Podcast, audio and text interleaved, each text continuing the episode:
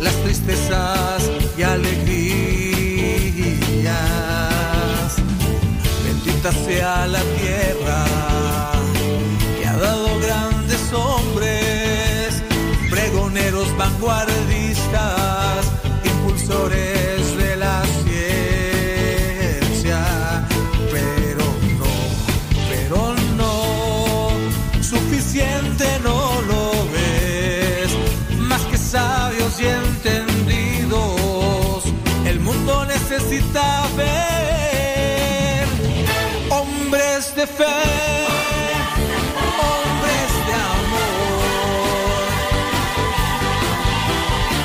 capaces de cerrar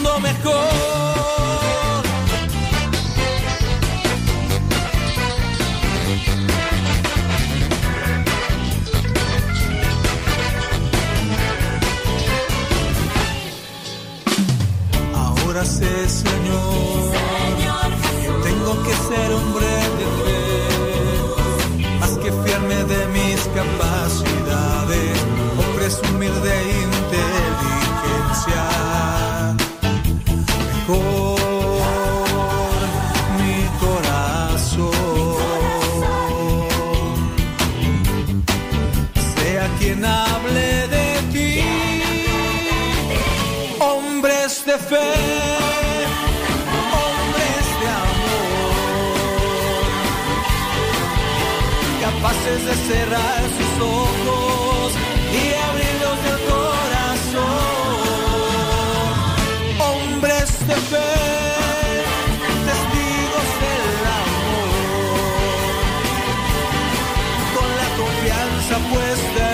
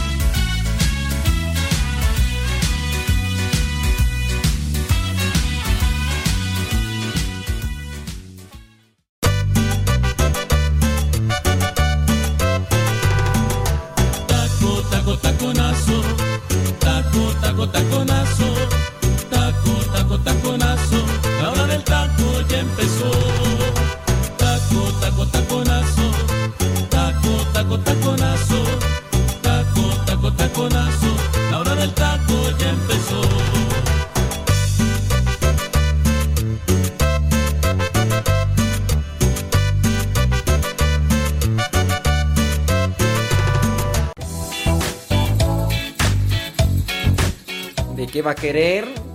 ¿De qué va a querer? Hoy es día 29 de febrero. Cada cuatro años tenemos un 29 de febrero. Felicidades a todos los que cumplen años.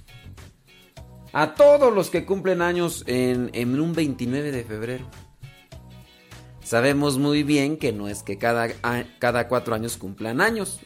Al final de cuentas, pues cada año cumplen un año. Aunque no se celebren y nada más cada cuatro años. Así salen más baratos, ¿no? ¿No, Tere? Sí, sí, salen más baratos. Déjeme decirle que hoy tenemos buffet. Tenemos buffet en la hora del taco. Tenemos dramatizaciones tenemos cuentos, metáforas, tenemos reflexiones, tenemos eh, las recetas de comida. Hoy nos acompaña la abuela Lupita. Sí, recetas de comida, pero también recetas de la fe. De hecho, eh, yo la voy a invitar, si nos quiere acompañar en este programa, de la hora del taco a que nos mande sus recetas. Grábelas usted misma o usted mismo si es chef, si es buen cocinero. Pero póngale sabor. Le vamos a poner un ejemplo. Yo podría recomendar... Eh, déjame ver qué, me sale a mí de comer. Uy, a mí me salen resabrosos, resabrosos los frijoles. Y le voy a decir cómo. Imagínese, así. Ese es, ese es un ejemplo que lo voy a poner yo por si usted nos quiere compartir su audio. Que no pase de 10 minutos. ¿eh? Que no pase de 10 minutos. Voy a poner un ejemplo. Mm, mira, eh, ¿cómo le hago? Es que quiero poner un ambiente de, de cocina. Eh, mira, Vamos a hacer esto. Vamos, vamos a, comenzar la hora del taco con la abuela Lupita. Escuchamos a la abuela Lupita. Yo descargo el efecto de audio de. El, efecto de audio de. De la cocina. Es que estoy acá mirando los mensajes y que andan enojados. Porque andan enojados, no, hombre. Así no sale bien la comida, ¿eh? Así no sale bien la comida.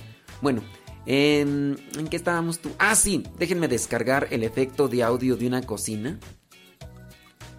Después mm, voy a compartir lo que vendría a ser mi, mi receta de los frijoles. Mi receta de los frijoles. Y ya usted váyale más o menos tanteando la cosa. Y vamos a ver también los audios que estén muy bien y todo. Y, y comenzamos eh, la hora del taco con la abuela Lupita. Y esperando que también si ustedes se quieren unir con nosotros, pues nos manden sus, audios y, listo. Déjame ver dónde está la abuela Lupita. Aquí tengo a la abuela Lupita. ¿Dónde está? ¿Dónde estás? ¿Dónde? Aquí está la abuela Lupita. Estamos en... Este es el primer sábado de tiempo de cuaresma. Es el primer sábado del tiempo de cuaresma. ¿Qué sacrificios estás haciendo en este tiempo de cuaresma? ¿Qué le puedes responder tú a una persona que te cuestiona de ¿es pecado o no es pecado comer carne los viernes de cuaresma? A ver, vamos a ver, vamos a ver. ¿Es pecado o no comer carne de cuaresma? llega una persona contigo y te dice, no, eh, oye, ¿es pecado o no es pecado? ¿Es pecado comer carne los viernes de cuaresma? ¿Tú qué le respondes? ¿Qué respuesta le das? ¿Qué respuesta le das a esa persona que te pregunta que si es pecado comer carne los viernes de cuaresma? ¿Qué, le respondes? Bueno, mándanos tu respuesta y ahorita la vamos a leer. Vámonos a escuchar a la abuela Lupita, porque ella nos trae recetas de cocina y recetas del corazón. ¡Ande pues!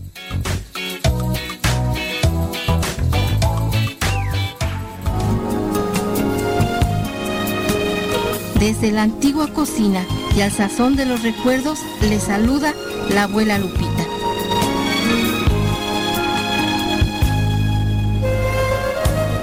Queridos hermanos, en esta sección vamos a compartir recetas de cocina, algunos tips, una alimentación sana para toda la familia y algunas cosas que van a ser de gran interés.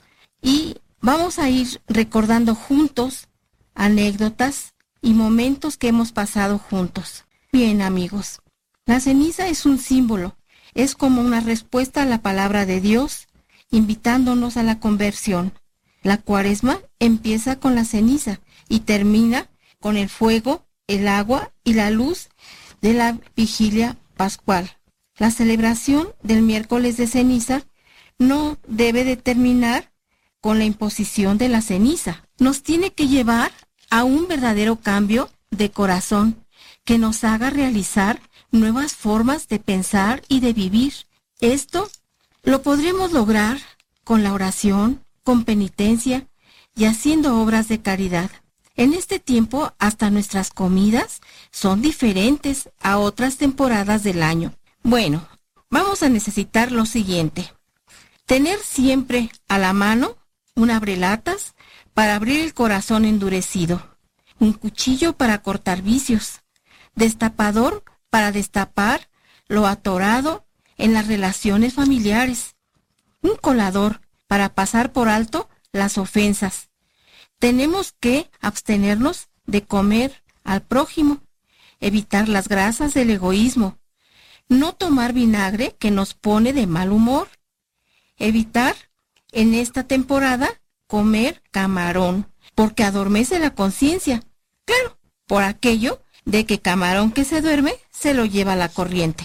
No tomar postres helados que congelen el afecto. Hay un menú que él nos recomienda ampliamente para esta cuaresma. Como platillo fuerte, exquisita caridad al prójimo. Un rico caldo de atención a los más desamparados y los enfermos. En la ensalada de detalles de afecto para los suyos. Con pan abundante para compartir con el hambriento. Vino de alegría para compartir con los tristes y desanimados una sopa de letras para escribir seguido a los familiares y a los amigos. Sopa de zanahoria para ver con buenos ojos a los demás. Pan bendito para compartir con los afligidos, ya que las penas con pan son menos. De postre recomienda una perita en dulce para ser buenas personas. No olvidemos que donde come uno, comen dos. Échale siempre un poquito de agua a los frijoles para compartir tu vida.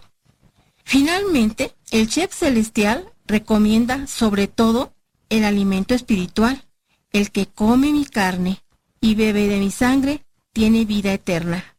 Bueno amigos, estas recetas son muy excelentes para alimentarnos y recuerden que el mejor sazonador para la vida es el amor, que los sabores y condimentos de nuestros recuerdos están guardados en la alacena de nuestro corazón. Bueno, ¿qué les parecieron estas ricas recetas? Claro, estas son recetas para alimentar el espíritu y nuestra alma, sobre todo en este tiempo. Bueno, pues ahora compartiremos otras recetas para alimentar también nuestro cuerpo. Y estas recetas están hechas, ¿qué creen? A base de los pétalos de las rosas. Bueno, vamos a necesitar para hacer este rico dulce media taza de arroz cocido, tres tazas de agua, cuatro sobres de grenetina, aproximadamente 30 gramos, media taza de agua fría, una lata de leche condensada de la marca que ustedes prefieran, una taza de pétalos de rosa de diferentes colores, lavadas y picadas. Vamos a licuar el arroz con el agua y pongámosla a fuego. Cuando esté caliente, añada la grenetina, que ya tenemos hidratada con el agua fría. Bueno, agreguemos la leche condensada y lo vamos a retirar del fuego. Vamos a agregarle los pétalos de la rosa. Vamos a vaciar la mezcla en un molde y lo vamos a refrigerar durante dos horas. Cuando las desmoldemos, vamos a decorarlas con más pétalos de rosas. ¿Qué tal? ¿Verdad que es una receta bastante romántica? Bueno, pues ahí les va otra receta que también está hecha precisamente con pétalos de rosa. Vamos a necesitar para hacer un helado de pétalos de rosa, pues una lata de leche condensada, como yo les decía, de la marca que ustedes prefieran. Seis tazas de hielo frappé. 30 pétalos de rosa bien lavados. Media cucharadita de esencia de vainilla. Y vamos a licuar todos estos ingredientes. Los ponemos en unas copas individuales y las vamos a refrigerar hasta el momento de servirlas. Decore con más pétalos de rosa. ¿Qué tal? ¿Verdad que están ricas estas recetas? Bueno, vamos a, encontrar alguna otra receta que les sea de su completo agrado. Por último, vamos a preparar una receta fácil, económica y rápida y propia para este tiempo. Como me recuerdo que fue una receta en la que ayudaba a mi madre en la cocina a muy corta edad. Me encantaba ver cómo adornaba en un platón las tortitas y cómo era tan agradable para todos los niños ver cómo ella las decoraba como si fuesen unos pequeños barquitos que navegaran en un verde mar hecho a base de lechuga. Bueno, pues para continuar vamos a, a ver los ingredientes. Para las tortitas necesitamos atún, previamente escurrido, galletas saladas molidas y aceite para freír. El atún se revuelve muy bien con las galletas y se forma una pasta más bien algo seca para formar pequeñas croquetas con las manos húmedas y se van friendo, se colocan en un papel para que absorban el exceso de grasa, por supuesto. En un platón se van colocando y encima se les puede adornar como a ustedes les gustaría que sus niños vieran en ellas pequeños barquitos que va navegando, como yo les decía, en un verde mar que está hecho a base de lechuga picadita y pueden aderezarla con un poco de katsu o con un poco de chipotle, en fin, con el aderezo que ustedes más les gusta. Esto es todo por hoy. Bueno amigos, estas recetas son excelentes para alimentarnos en este tiempo. Y recuerden que el mejor sazón para la vida es el amor, que los sabores y condimentos de nuestros recuerdos están guardados en la alacena de nuestro corazón. Se despide de ustedes Con mucho cariño, la abuela Lupita.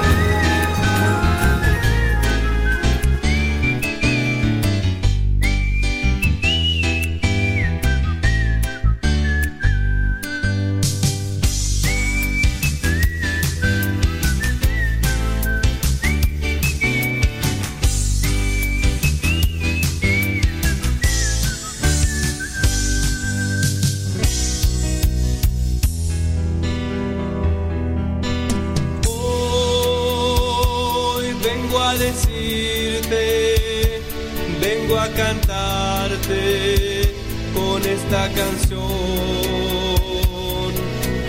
Que no tengo nada, solo la vida que me diste tú.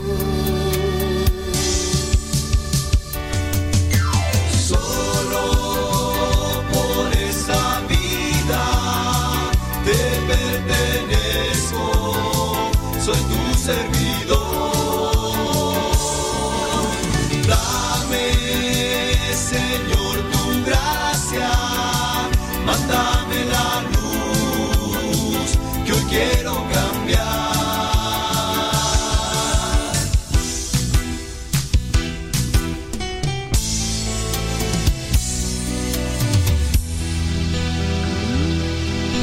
Sé que será difícil, pero al lado tuyo el amor triunfará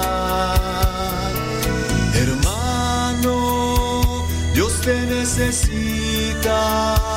No dejes que nada destruya tu fe. Siente el amor de Cristo, abre el corazón y escucha su voz. Dame, Señor, tu gracia. Matar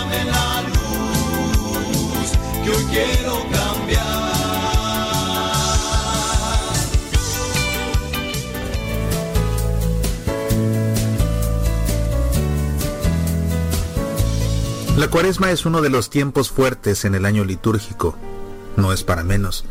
Iniciamos recordando tangiblemente que polvo somos y al polvo volveremos. Y tenemos como faro y destino en el horizonte una cruz en el Calvario. Tomarse en serio este principio del viaje espiritual por excelencia, así como su destino, es razón para estremecerse. Por valientes o piadosos que nos creamos, nos asusta la realidad de que un día hemos de morir. La cruz de Jesús en Viernes Santo al final de este trayecto es paradójicamente gloriosa, la máxima manifestación del amor del Hijo de Dios por nosotros, pero una expresión cruel y despiadada en que aquel que es el amor es brutalmente flagelado, coronado con espinas sin misericordia, clavado en una cruz con fuerza y sin piedad, para después de morir, no de un dolor que recorre el cuerpo por los músculos y tendones como descargas eléctricas, ni de la cantidad de sangre derramada a veces a gotas y a veces a chorros, ni de la deshidratación bajo el calor reseco, sino de la asfixia angustiante que roba el último suspiro a un crucificado. Estar de pie ante la cruz en Viernes Santo y contemplarla tal cual es, sin la belleza estilística de las cruces del altar, sino con la cruda realidad del suplicio más terrible conocido en tiempos de Cristo, requiere de valor y de entereza. Sin ellos, es inevitable desviar la mirada y ver hacia otro lado. ¿Cómo sostenerle la mirada al buen Jesús mientras agoniza por mi salvación, cuando sé muy bien lo que mi vida ha sido hasta este momento? cómo ver su sangre brotando de su frente, de sus manos, de sus pies y de su espalda, cuando yo no dejo de quejarme de las penas que me afligen y que a su lado no son nada. La cruz verdadera impone y da miedo. Pero esa cruz que nos aterra es la condición para ser cristianos. Si alguno quiere venir en pos de mí, niéguese a sí mismo, tome su cruz y sígame. La cruz pesa, duele, intimida, avergüenza, derriba. Cargarla es una penitencia. En los albores del Concilio Vaticano II, el Papa San Juan XXIII exhortaba a la Iglesia a dar a la penitencia verdadera y eficaz el puesto que le compete según la vocación y condición de cada uno. Solamente así, en esta luz, el hombre se descubre a sí mismo, viene a conocer sus arduos e inaplazables deberes y se determina a practicar generosamente la penitencia entendida como amor a la cruz. Es en la penitencia que el hombre se descubre a sí mismo. Es enfrentando aquello que nos pesa, que nos roba el sueño, que nos avergüenza, que nos duele, aquello incluso que nos va robando la vida, que descubrimos quiénes somos en realidad, vasijas de barro. Hasta la palabra humano significa hecho del polvo del suelo. Estamos hechos de un barro frágil que se resquebraja una y otra vez. Pero no olvidemos que nuestra vasija fue modelada por el divino alfarero y así como paradójica resulta la cruz al final del camino, el inicio del mismo resulta igualmente paradójico. Somos polvo y al polvo volveremos. Pero un polvo con el cual el alfarero nos creó, un polvo con el cual resana las cuarteaduras de nuestra alma, un polvo con el cual rellena los huecos por donde se nos escapa la vida cuando nuestra vasija se quiebra un polvo al cual Dios es capaz de soplar para transmitir su espíritu que da vida, que da amor, que nos hace semejantes a nuestro Creador y que permite que aunque la cruz marque el final del camino, no sea el final de la historia. Porque la muerte en la cruz es el final del camino, pero no el final de la historia. Tres días después, encontraremos un sepulcro vacío y la resurrección a la vida eterna. Siguiendo el consejo de San Juan 23, esta cuaresma vivamos con pasión nuestra penitencia, entendiéndola como amor a la cruz, que de cada uno de nosotros se pueda reconocer, serán ceniza, mas tendrá sentido. Polvo serán, mas polvo enamorado.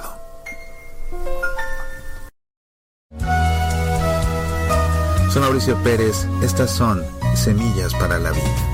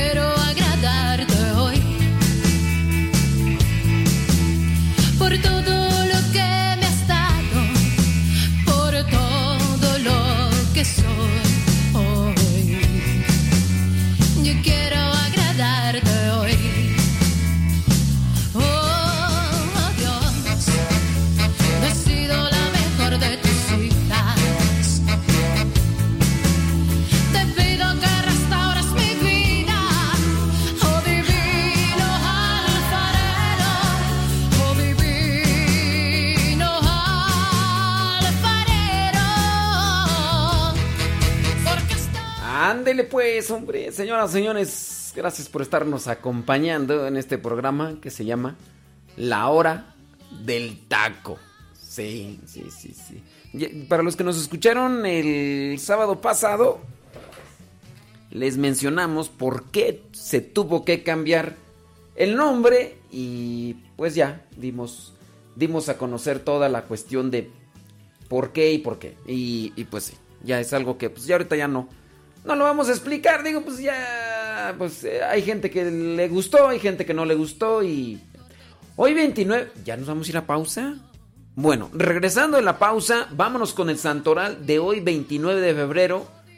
Hay varios santos. Sí, ahorita regresando de la, de la pausa, vámonos con el santoral. Aquí en, en el programa La Hora del Taco.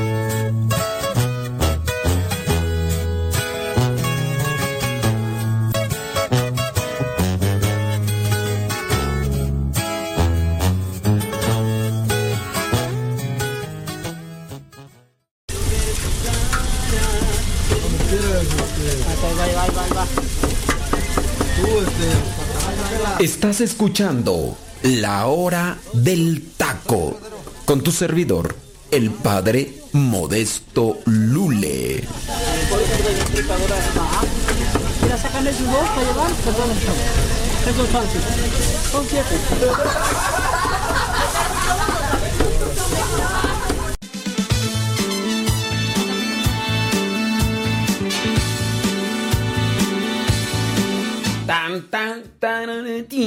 Hicimos una pregunta hace rato y estamos esperando a que nos respondan. La mayoría de las preguntas giran en torno a, pues lo hacemos por amor a Dios. Lo hacemos por amor a Dios. La pregunta fue, ¿qué le responderías tú a una persona que te pregunta, ¿es pecado comer carne los viernes de cuaresma? La mayoría de respuestas que estoy mirando por ahí eh, van en torno a esto de, no, pues lo hacemos por amor a Dios. Cállate y lo hacemos por amor a Dios. Pues lo hacemos por amor a Dios, lo hacemos por amor a Dios, lo hacemos por amor a Dios. Y así, eh, pero pues es que ustedes si, le dicen a una persona así, pues va a decir, bueno, entonces todo por amor a Dios y ya. Déjame ver los mensajes que llegan a Radio María. Dice, soy Julieta Martínez García. Lo escucho en Cuernavaca, Morelos. Ahorita vamos con el Santoral, ¿eh? ¿eh? Dice que le mande saludos. Claro, porque estamos en la hora del taco. Vamos a mandarle saludos a Fidel, a Polo y a Félix. Saludos hasta Cuernavaca, Morelos. Gracias. Dice, soy Laura. Laura no está. Ella se fue. Ella dice, nos escucha en Guadalajara, Jalisco. Dice que pide banco de oración por las familias que están en conflicto, por los difuntos y por los enfermos. Ande pues, ya. Em, dice, saludos y le pido felicite a la señora Fabiola porque hoy cumple años. Saludos, señora Fabiola. Y ándele pues, ahí está. Saludos, dice, soy Raquel Maldonado del Estado de México de Tlanepantla. Gracias por su entusiasmo, gracias a ustedes que escuchan. Dice otro... dice, soy Roselena, voluntaria de Radio María Puebla. Con gusto les saludamos y esperamos verlo personalmente en el retiro de Santa María Acuescomac en San Pedro Cholula, donde usted participará. Que Dios nuestro Señor le bendiga abundantemente hoy y siempre. Sí, vamos a estar por ahí promoviendo Radio María en Puebla. Este próximo miércoles ya. Sí, tú. Sí, el miércoles 4. Ahí, eh, exactamente, el miércoles, este miércoles 4 vamos a estar ahí en la iglesia, en la parroquia de Santa María Acuescomac, en San Pedro Cholula, Puebla. Ahí nos vemos desde tempranito, creo que a las 8. Vamos a estar ahí promoviendo Radio María. Santa María Acuescomac en San Pedro Cholula. Por ahí. Vamos ahí. Eh, una persona aquí dice, cuando me preguntan eso de, que si es pecado comer carne el viernes, yo les digo que no es pecado. ¿Ok? Saludos de Riverside, California. Dice que le manda saludos la mamá a Diego, a Caleb y Nayibet.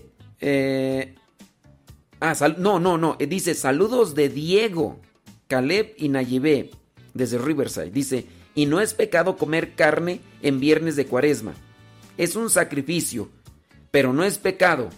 No es pecado, dicen aquí. Bueno, pues ahí está ¿Usted qué más responde? Ya con eso, con eso usted podría ayudar a que una persona que usted no quiere utilizar la palabra, usted convencería a alguien con decirle es sacrificio. No es pecado, pero es un sacrificio.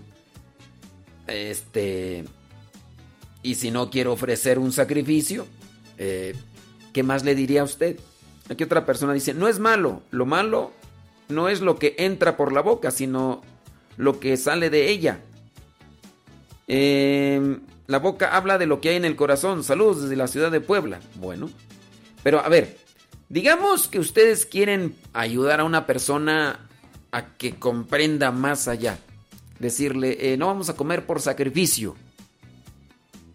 ¿Ustedes convencerían a alguien que no está en la misma sintonía espiritual que ustedes? Yo sé, yo, yo me estoy poniendo en una actitud dura. Porque van a decir, ay, cómo eres pesimista. ¿Cómo eres cerrado? ¿Cómo eres necio, testarudo, testarudo cabezón? Cabeza de cochino. Porque así se pone. Vean, sus niños. Sus niños a veces se ponen en esa actitud de... Por, ¿Y pero por qué? Por sacrificio. ¿Pero por qué por sacrificio? Por amor. Pero, eh, ¿qué tiene que ver el amor con no comer carne? ¿Por, qué amor? O sea, ¿yo no demuestro amor cuando no como carne?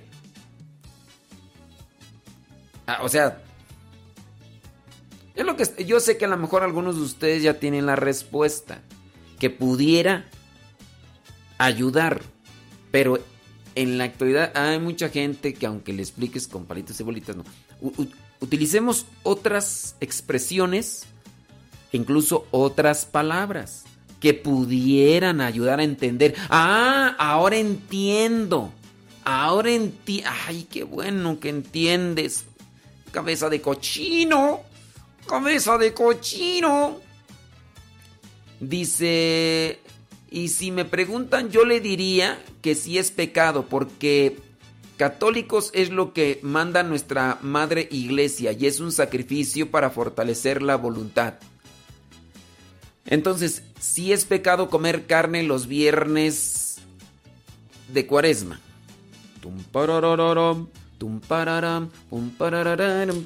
Bueno, ahí lo vamos a dejar. Sigan ustedes opinando. Dice aquí otra persona, Padre, yo le diría que no es pecado, pero que lo hacemos por la purificación de nuestros pecados y para fortalecer nuestra voluntad, ofrecer a Dios un sacrificio. Mm. ¿Con eso ustedes creen que pudieran convencer a sus chamacos? ¿Los convencieron diciéndoles esto?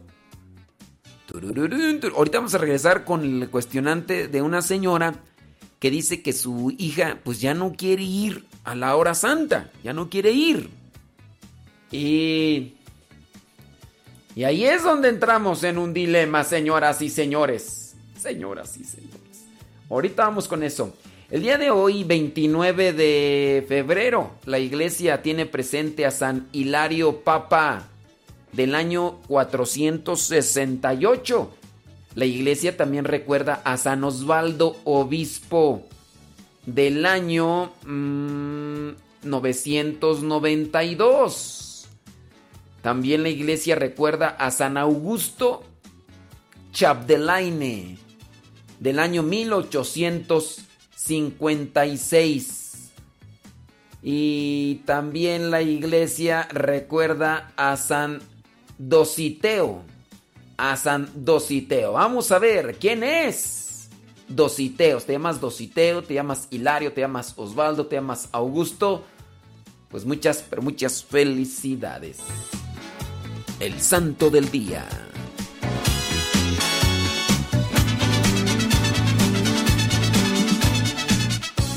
Santo del día. Una luz que guía nuestro caminar. Hoy 29 de febrero, la iglesia recuerda a San Dositeo de Palestina.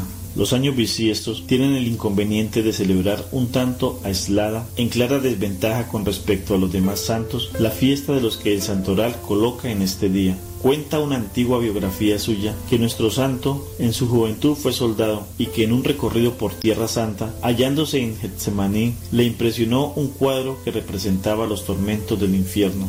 Así se convirtió a los grandes ideales de la perfección religiosa y se hizo monje en Gaza, donde iba a transcurrir toda su vida. Desprendimiento es la palabra clave desde entonces. Comprendió con claridad que cualquier persona, cosa y situación de la tierra podría servirle de enredo y estorbo para el anhelo del cielo. Y con el paso del tiempo, cuentan sus biógrafos que logró un desapego completo y perfecto de todas las cosas, manifestando incluso en el desprendimiento de los libros para los rezos y de las herramientas con las que trabajaba su huerto. Debía tener razón, porque tantas veces se oculta el apegamiento detrás de la razonable excusa de poseer las cosas consideradas imprescindibles para el ejercicio de la profesión o de las que son un medio para vivir. De esta manera se presenta al asceta Sandositeo como un inmenso mazo de amor a Dios, un hombre cuya voluntad está llena de deseos, de ansias, de anhelos, de vivir en exclusiva para el Señor, con la decisión de entrar en su eterna posesión, sin la remora o lastre que pueda suponer el más ínfimo cariño a las cosas terrenas. No es extraño que con esa desnudez heroica de afectos, a lo que la mayoría de los mortales aprecian, Dositeo haya dado una prueba más al acertar a morirse en el día del año que sólo cada cuatro llega, Así, ni siquiera está apegado a su recuerdo. Hasta en el calendario ocupa un lugar humildísimo, de comodín, donde termina el mes de febrero, negándose incluso una fecha inamovible en la procesión de los días, porque Él es quien rellena las 24 horas supernumerarias de los años bisiestos, como aceptando privarse del retorno anual de la fiesta de todos los demás.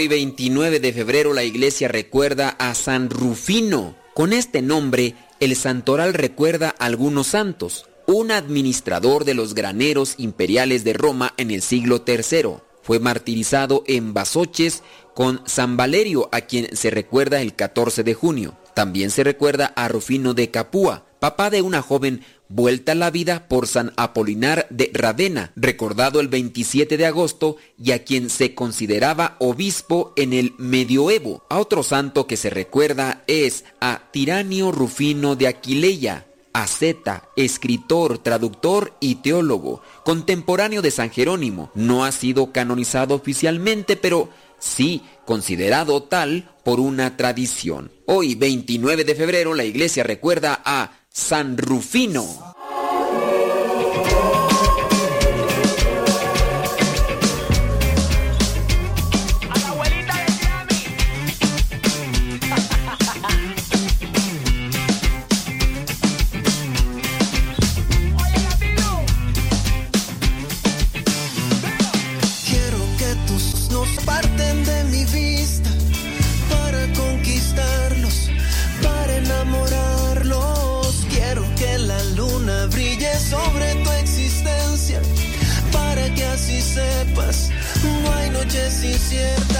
Conmigo a tu lado. Dar una, dar una respuesta a un problema familiar a veces nos es complicado en la distancia. Cuando nos es un tantito más sencillo dar una opinión o un comentario es cuando tenemos a la persona frente a frente, porque así podemos hacer más preguntas para conocer un poquito el contexto de dicha situación o dicho problema. Hay muchas personas que sí nos mandan sus mensajes y a veces nosotros les decimos, miren, vaya ahí con el sacerdote, vaya ahí con el convento, al seminario, a platicar con alguien para que... Y hay veces que, no lo hacen y pues nos vemos también nosotros muy limitados y al mismo tiempo así con, con carencias para dar una respuesta. Me mandan esta situación que dice lo siguiente, dice padre, Aquí molestándolo de nuevo. Ocupo su opinión.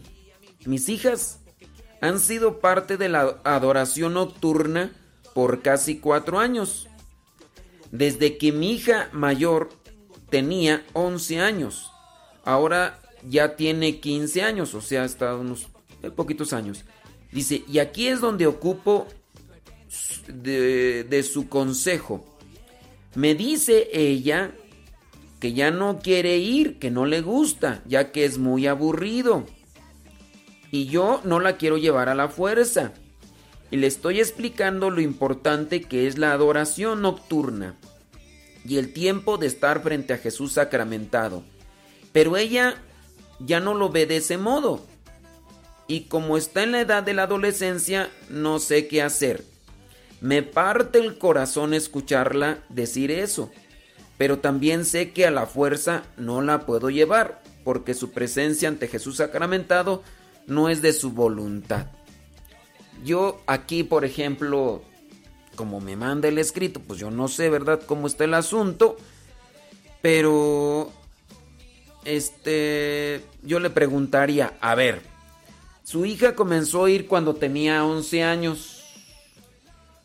Ella iba a la adoración nocturna eh, se reunía con personas de su edad, se reunía con personas mayores, porque ahí ya también entra una cuestión. Miren, es, es correcto, es obviamente saludable espiritualmente ir llevando eh, a los hijos en un camino de espiritualidad, de piedad y de devoción. Pero también uno debe de buscar las maneras en las cuales ellos se vayan injertando o insertando en las cuestiones de fe. A ver, utilicemos un sentido común.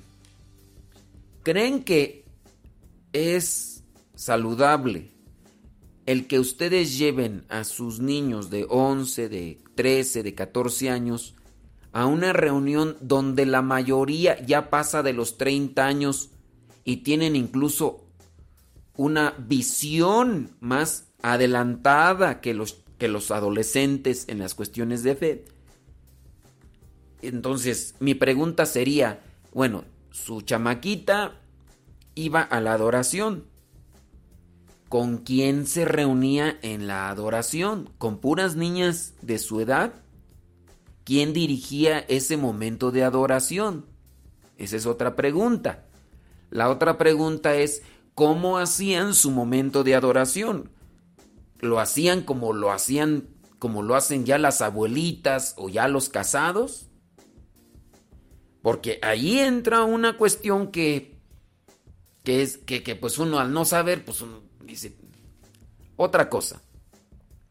Nosotros, si no acomodamos las cosas conforme a las edades y las mentalidades de los chamacos, siempre llevándolos por el buen camino, pues ellos, pues no, no, no van a, no van a saborearlo. Cuando uno es pequeño, yo recuerdo también nos llevaban a ofrecer flores y rezaban el rosario. A mí me gustaba rezar el rosario, pues hay veces que ni lo rezaba. ¿Por qué iba yo? Yo, yo iba porque mis hermanos, mis primos iban, que estaban más pequeños. Entonces nos decía mi abuelita, nos decía mi mamá, ándale, vamos a ofrecer flores. Y, y pues uno va también con esperanza de que al final eh, nos den una gratificación, que un dulcecito, que no hablar de fruta porque en aquellos tiempos eso era escaso. Un, dulcecito, una paletita que nos dieran, ya.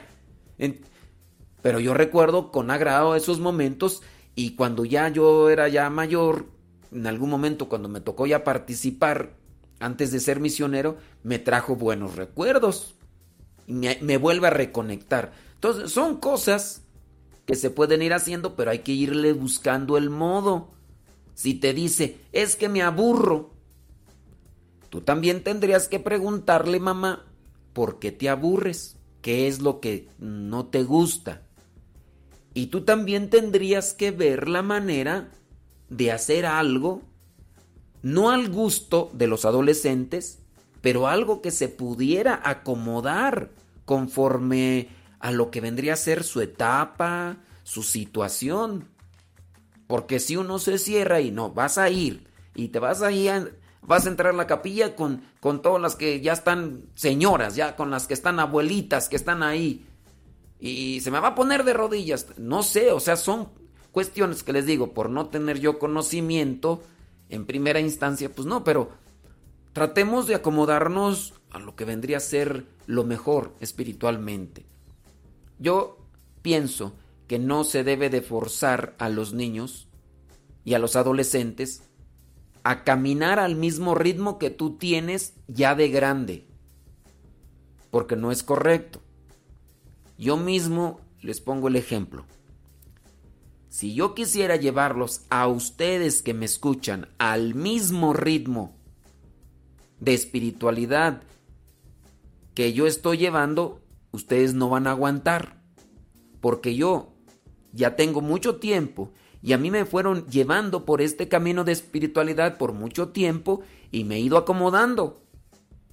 Pero si yo quisiera llevarlos a ustedes al mismo ritmo de espiritualidad, muchos de ustedes no aguantan, no dicen, ay, ya poco muy acá, muy acá. No, pero es una cuestión de levantarse temprano, hacer oración y meditación todos los días.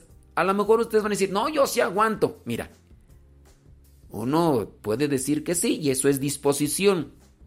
Pero ya cuando vienen esos momentos de estarse levantando todos los días, todos los días, y luego si te acuestas tarde te tienes que levantar, hay cosas que, que llegan a pesar porque el cansancio. Entonces, regresando al punto, yo a la vez, si los quiero meter a ustedes a un ritmo de espiritualidad, muchos de ustedes no aguantarían. Entonces yo también tengo que ser flexible. Tengo que ser flexible en el ritmo de invitarlos y ser pacientes y buscar y, y entonces, ¿qué es lo que tiene que hacer mamá? Usted que me escucha y que tiene problemas con su hija que, que no quiere, usted tiene que saber qué es lo que le can, qué es lo que le hace aburrido a su hija. Sepa qué es lo que se le hace aburrido. Ahora, busque después qué puede cambiar. A lo mejor ya no es participar al modo como lo hacen todos ahí en la adoración o como lo ha estado haciendo estos años pasados.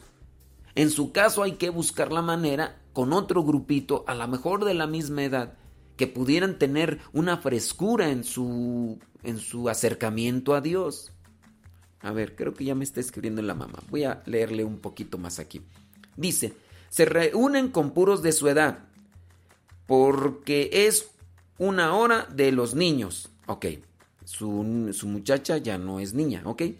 Y la hace una muchacha donde pone cantos de meditación y la hace en un modo especial para niños. Ok, aquí usted, mamá, me está poniendo que son niños. Su muchachita ya no es niña. Ya no es niña, es su, su muchacha ya está entrando ya en la etapa de la juventud, ya tiene 15 años, que también eso es lo que a lo mejor, si lo está haciendo para niños, ok, les digo, allí ya, es que allí entra a ver cuánta edad tienen la mayoría, cuál es la edad de la mayoría de los que están ahí. Y ahora también, este, la que dirige, ¿realmente lo hace como que para adentrarlos? Dice, no hay adultos más que los papás de los niños que estamos ahí, pero es una hora especial de los niños. Y vuelve vez a poner niños. Dice, cuando ella comenzó fue por su voluntad porque le preguntaron en privado y le enseñaron lo que era. ¿Ok? Y sí ya le he preguntado por qué se aburre, pero lo que estoy viendo es porque sus amigos nadie va a la iglesia. Ok, sus amigos, yo es lo que entiendo de los de su edad, ¿verdad? Dice, gracias por su respuesta y si le pregunto a usted es que aquí estamos muy necesitados de tener un consejero espiritual ya que nuestro sacerdote está muy ocupado. Bueno, yo no estoy ocupado, yo aquí. dice, la mayoría tienen de 10 a 17 años, pero se le dice la hora de los niños. Ok, bueno, es que ya son cosas, les digo, en las que uno está limitado. Eh, la mayoría dice 10 y 17. Miren, una cosa es ser adolescentes y otra cosa ya es tener 15 y 17. ¿Cuántos? Ya, aquí ya uno se mete en, líos así un tanto difíciles. ¿Cuántos son los que tienen 17? Yo apartaría a los de 15, 16 y 17. Y a los que tengan menos de 15, entre, entre los que deberían ser 9, 10, 11, 12 y 13, los pondría yo aparte. Yo. Yo. No sé ustedes. Ya aquí entramos en y aquí entramos en unos líos que la verdad a veces uno se enreda más y uno hasta a veces, lejos de dar una respuesta, enreda. Pero, pues sí, mejor traten de hacer ya otro grupito especial de 15, 16, 17 y traten de acomodar las cosas conforme a la mentalidad ya de un adolescente joven. Sí, porque si son mayoría, ¿cuántos niños de menos de 15 años son? ¿Y cuántos de 15, 16 y 17? Y también, pues hay que checar, ¿verdad? Por lo de sus amigas, a lo mejor le da ya pena con sus amigas y, y ahí entra otra cuestión que se tiene que tratar con, con los adolescentes. Ay Dios, ya entramos aquí en problemas también morales y familiares. Piensa que grande no es aquel que nunca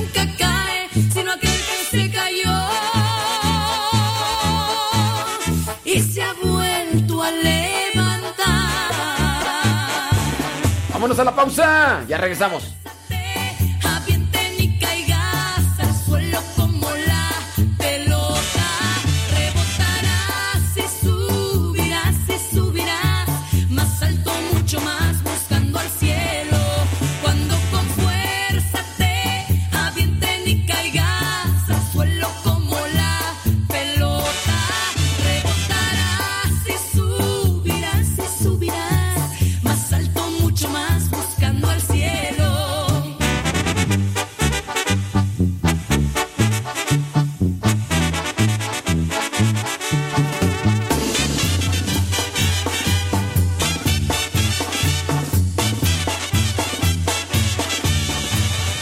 Que te echaste a perder y hay agüitado tú te quieres ya quedar. Y si el pecado te ganó en la tentación, tú ahí tirado no te quieres levantar. Piensa que grande no es aquel que nunca cae, sino aquel que se ha caído y se vuelve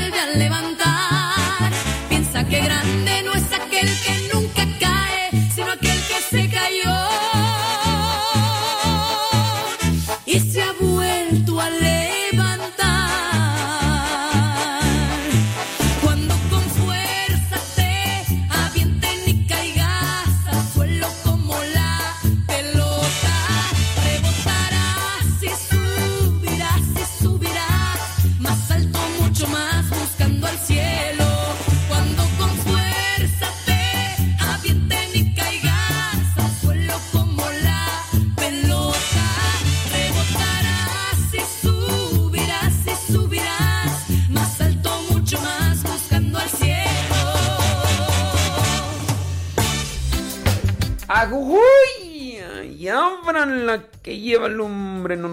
a salpicar. Pues sí. Eh... Ay, Dios mío. No, es que sí está difícil, pues así. Pero bueno, yo, yo sí haría esto de, de separar. A ver, unos son de menos de 15 y otros son de, a ver, separarlos. Y dentro de lo que vendría a ser es que la muchachita pues le da pena porque sus amigas, sus amigas, no van a la iglesia y pues a lo mejor dentro del temor de, ah, es que me van a ver. Ah, es que... Pues yo lo que haría es fortalecer la amistad entre esas adolescentes que van y que no solamente se reúnan a la hora santa, sino que se reúnan para una actividad. ¿Por qué no? Que se vayan al cine a ver una película que no esté fea, ¿verdad? Que se vayan al cine, esos que van a la hora santa. Que, que se vayan a comer una pizza. Invítenme, yo voy con ustedes. Que... ¿Qué más? Pues no sé, que tengan también... Pero los que están yendo a la iglesia, para que su su amistad se fortalezca y ellos no se sientan cohibidos, porque si nada más se ven a la, la santa, hola, ¿qué tal? Ay, hola. Eh, vamos a adorar a Jesús, sí. y pues, pues no, ¿verdad? Ese es mi pensamiento. A lo mejor estoy yo ya descuadrado. Estoy descuadrado. Pero sí hay que buscarle, ¿no? Hay que no, no atorarse en el asunto, señoras y señores.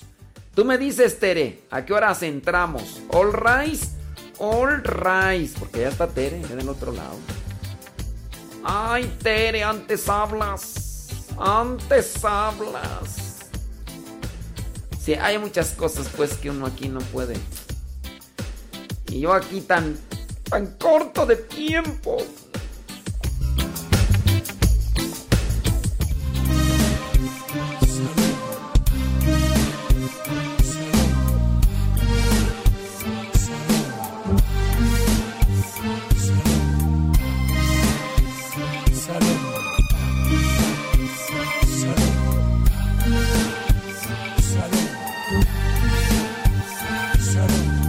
Mi mensaje, una sana orientación. Ándale, ya, ya llegó Tania.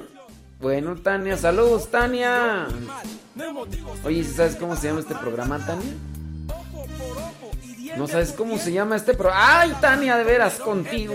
Que el cortés y el valiente cambian el ambiente. Que el otro no está malo si lo miro diferente. Como dijo mi maestro, apréndete esto. Que el amor al hermano, revolution, todo esto. Perdonemos las ofensas, sepamos disculpar Tomemos hoy la ruta de amar hasta el final.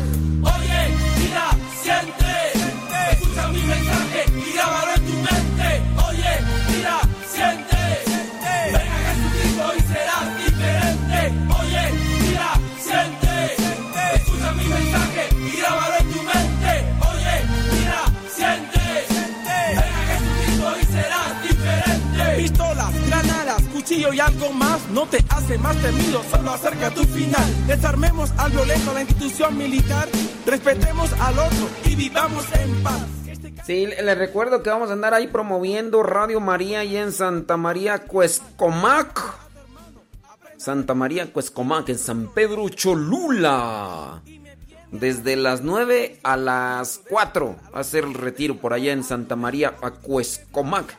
Vamos a estar ahí promoviendo Radio María en Puebla, Santa María, Acuescomac en San Pedro, Cholula. Este miércoles 4 de marzo. Allá nos estamos viendo. ¡Tonio! Siente, siente, escucha mi mensaje y grábalo en tu mente. Oye, mira, siente.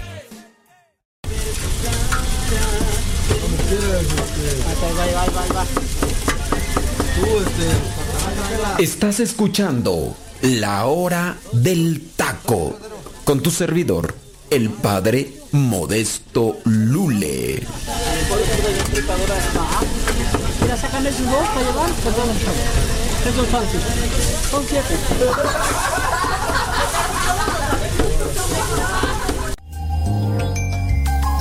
El loco Harry.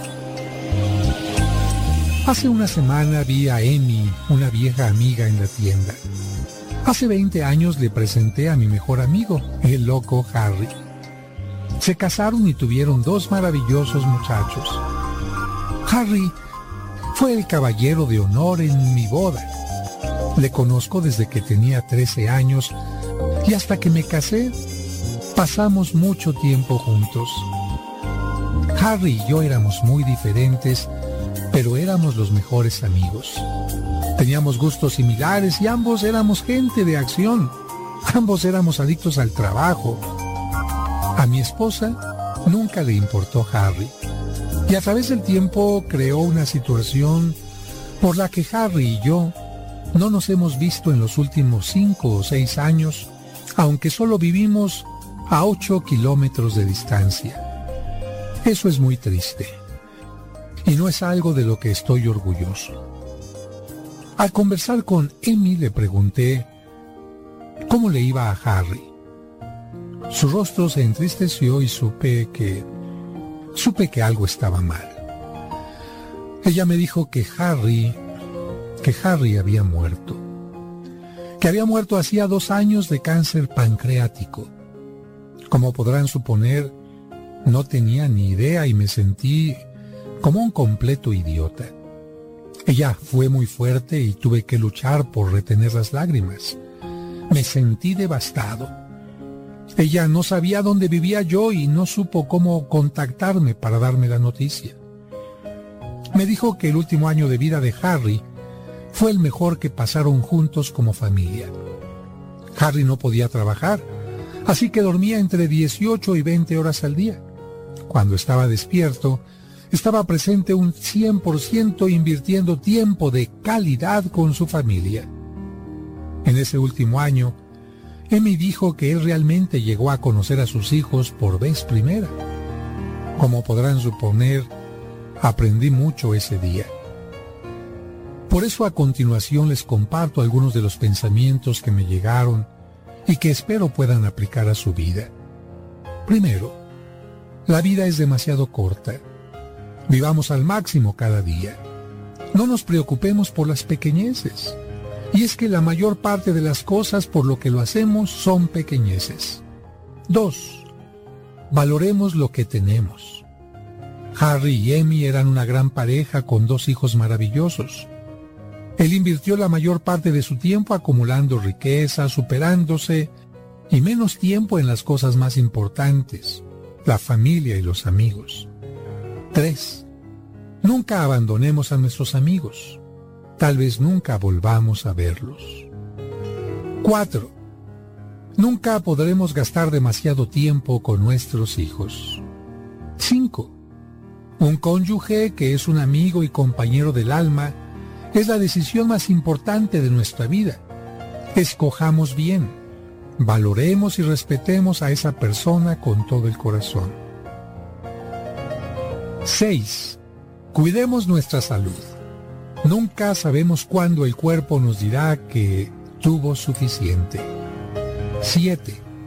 El tiempo es nuestro bien más valioso. Cómo lo invertimos es asunto nuestro. Es más valioso que todo el dinero del mundo. No podemos controlar el tiempo. Es la única cosa que todos compartimos en igualdad. La manera como invertimos el tiempo es lo que hace la diferencia en nuestras vidas. 8.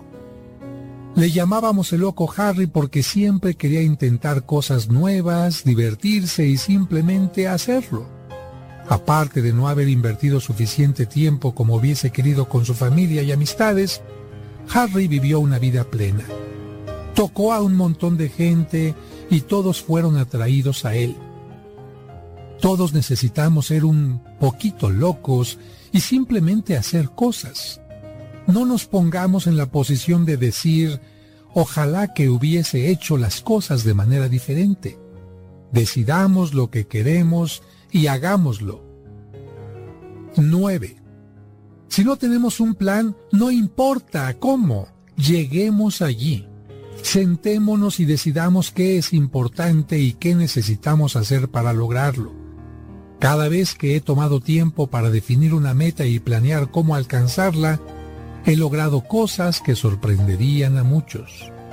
10. Vivamos por la regla de oro, amando a los demás como querramos que ellos nos amen a nosotros. 11. Vivamos el momento. Lo que es importante es lo que hacemos ahora. El pasado se fue y el futuro todavía no llega. Divirtámonos.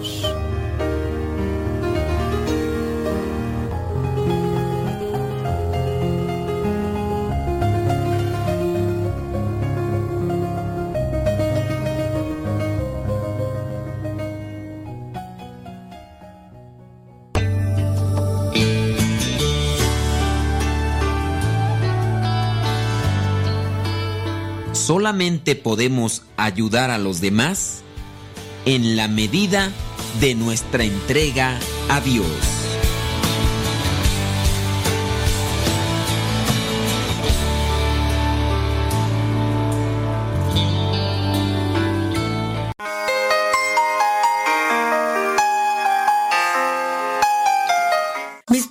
Y mi suegro se conocen de toda la vida. Eran amigos desde muy jóvenes. Recuerdo que mi suegro siempre decía que cuando yo fuera grande y su hijo fuera doctor, nos casaríamos. Y mire usted, qué obedientes fuimos. Nos casamos hace, bueno, casi 26 años, gracias a Dios. Mi suegro emigró hace mucho tiempo a los Estados Unidos. Él es el mayor de nueve hijos. Su mamá, doña Mercedes, en paz descanse, era una mujer muy francota. Decía las cosas como pensaba y platicaba historias muy amenas y era servicial con quien llegara. Cuando uno llegaba a su casa, inmediatamente no, preguntaba si queríamos algo de tomar. Inmediatamente preguntaba, ¿ya comiste hija?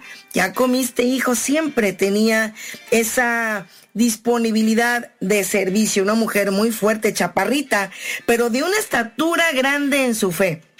Cuando se hizo mayor, enfermó de Alzheimer y se le fueron olvidando poco a poco las cosas.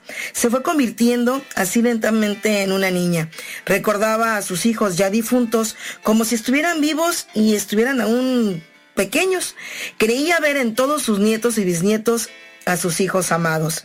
Nosotros también tuvimos que emigrar a este país, a Estados Unidos, que ha sido bueno con nosotros y donde Dios tenía para pues nuestra familia el mejor trabajo del mundo que es la evangelización.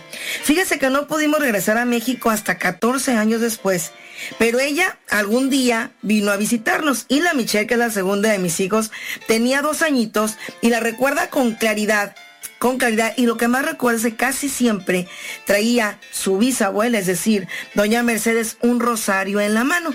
Hace siete años pudimos regresar a Guadalajara a visitar a la familia y pues la volvimos a ver. Igual de alegre, ¿eh? Y me sorprendió porque a una enferma de Alzheimer reconoció inmediatamente a mi esposo, que es su nieto, me reconoció pues a, a toda la familia que iba conmigo, a mi mamá que es lo que más me sorprendió y me reconoció a mí.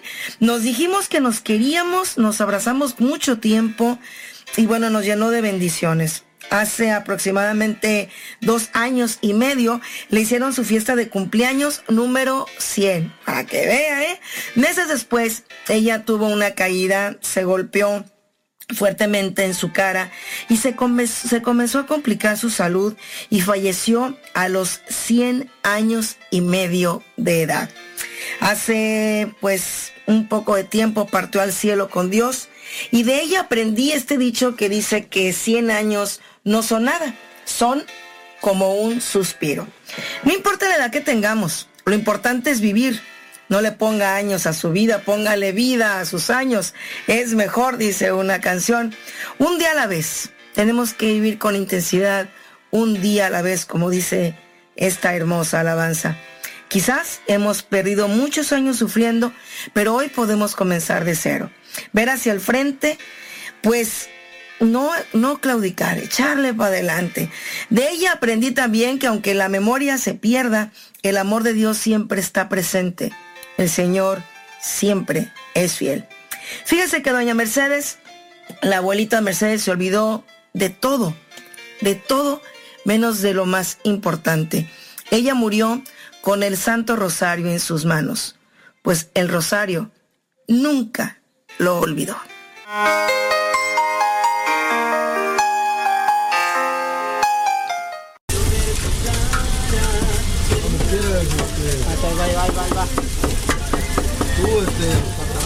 Estás escuchando La Hora del Taco con tu servidor, el padre Modesto Lule.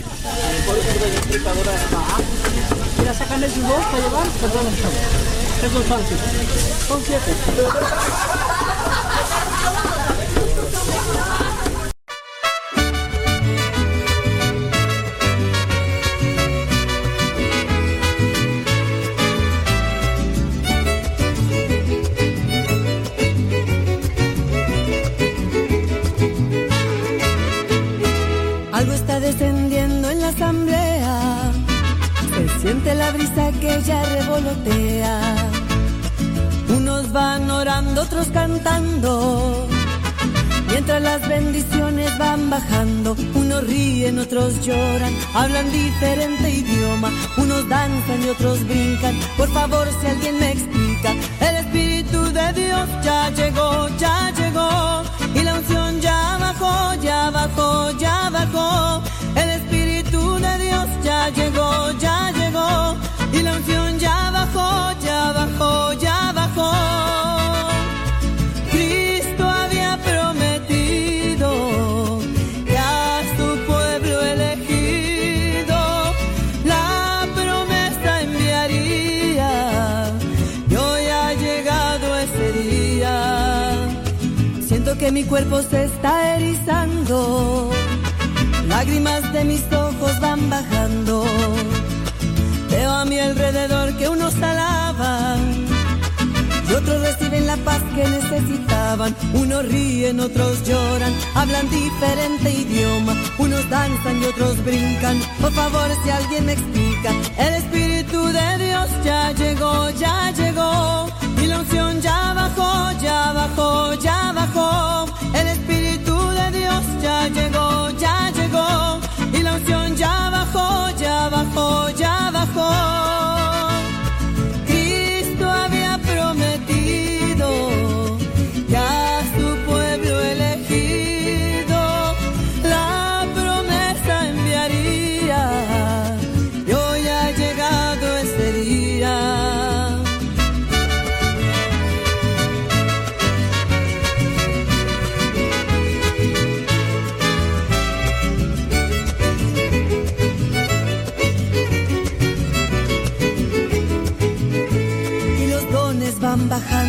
muchos ya lo van tomando. Tú querías don de amor, ahora amas sin temor. Tú pediste fortaleza, vete y anda con firmeza. El Espíritu de Dios ya llegó, ya llegó. Y la unción ya bajó, ya bajó, ya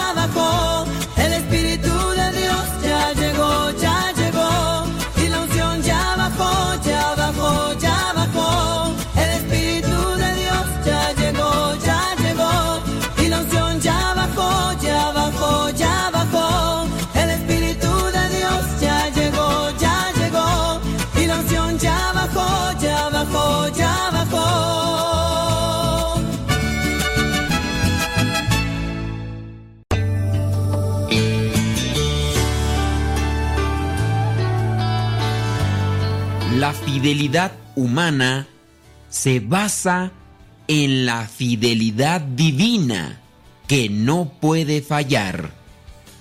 Una persona que es fiel a otra persona en el sacramento del matrimonio lo es porque es fiel a Dios.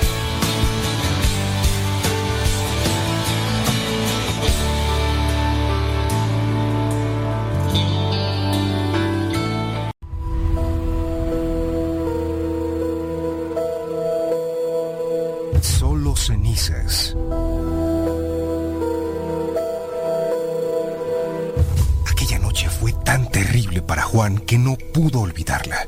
De pronto, en la calma de la oscuridad, una chispa provocada por una mala conexión en el árbol de Navidad encendió las cortinas de la ventana.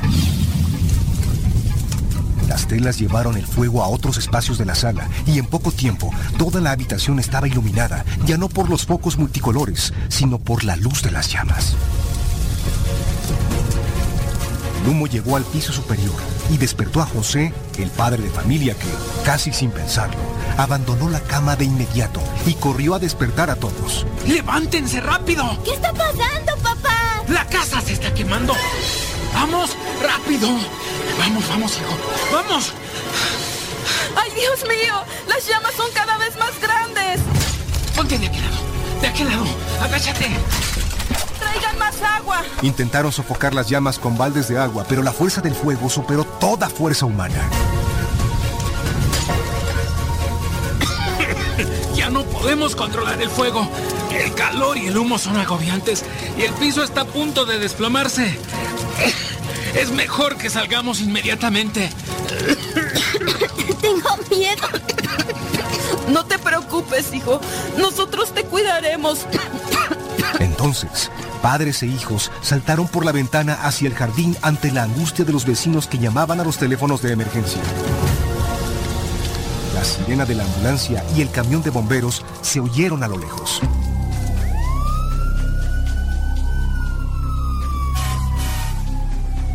A la familia los segundos se le hacían eternos. Cada uno pensaba en todo lo que estaba perdiendo. Don José en los documentos importantes de su escritorio, su esposa en las joyas heredadas por los abuelos, la hija mayor en el piano de cola que utilizaba para preparar sus conciertos, el pequeño Juan en sus juguetes y la abuela en sus ahorros escondidos bajo el colchón.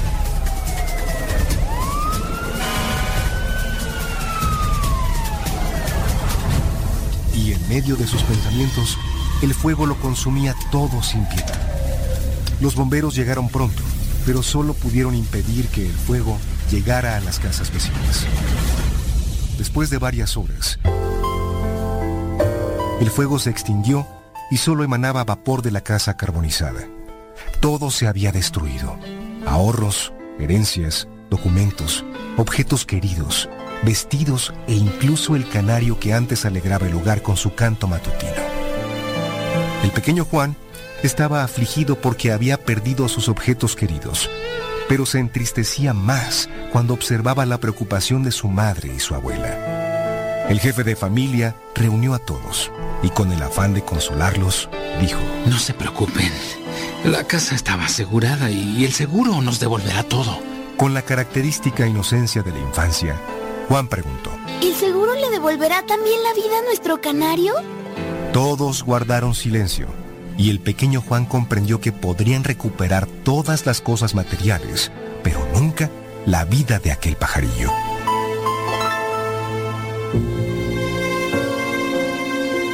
Después de algunos meses, la familia ocupó una nueva casa y recibió todos los objetos que la aseguradora les había prometido. Llegamos a nuestra nueva casa. Hogar, dulce hogar. Es muy bonita y acogedora. Pocos días después, inició la cuaresma y la familia acudió a la iglesia para dar gracias y recibir la ceniza. Era la primera vez que Juan acudía a la celebración del miércoles de ceniza, por lo que quedó sorprendido de esa extraña costumbre y mientras esperaban formados en la fila, le preguntó a su papá.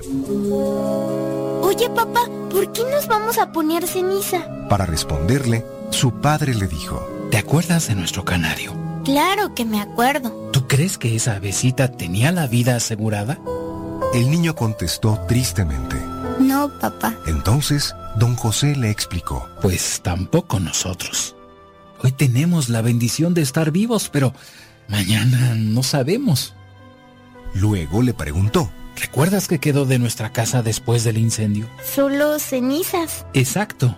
Nuestra vida es limitada. Basta una enfermedad, un accidente o el paso de los años para que se deteriore, termine y quedemos convertidos en cenizas.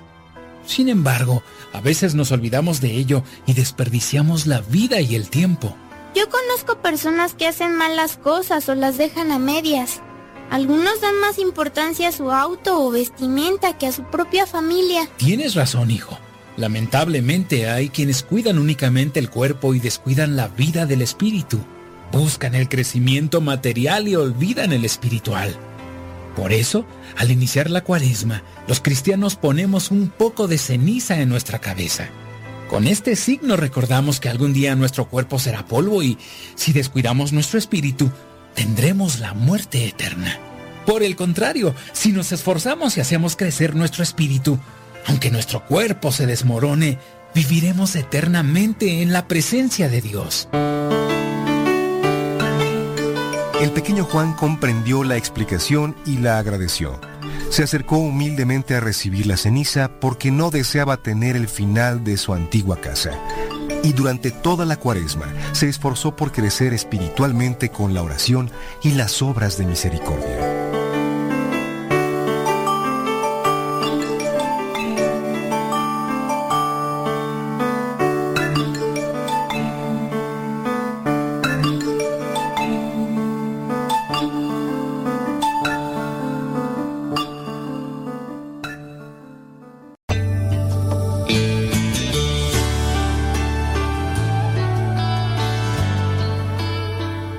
Quiero seguir al servicio de Dios, tengo que empapar toda mi vida de Él. De lo contrario, no seré un verdadero cristiano.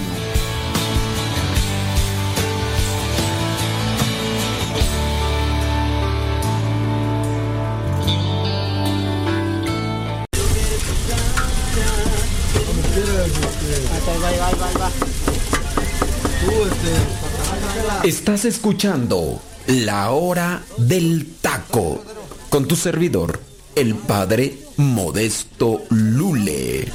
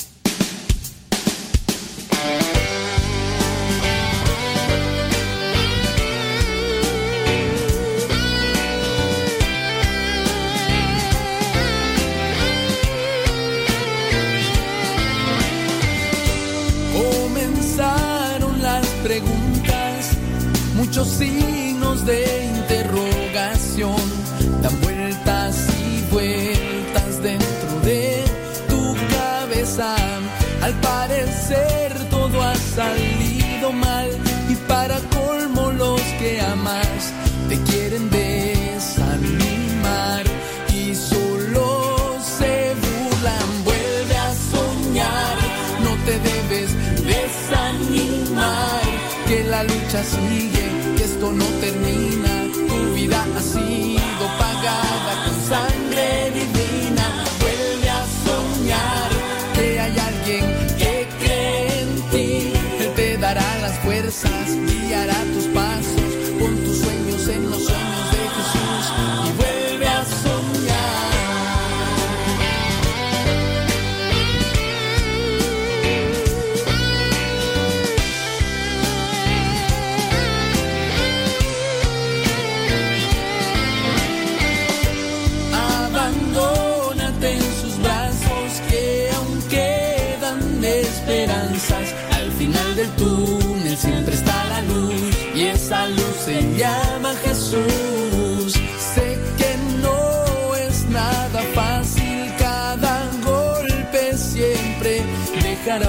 Una marca, pero el buen alfarero con sus manos poderosas la restaurará. desanimar, que la lucha sigue, que esto no termina, tu vida ha sido pagada con sangre divina, vuelve a soñar, que hay alguien que cree en ti, Él te dará las fuerzas, guiará tus pasos, en los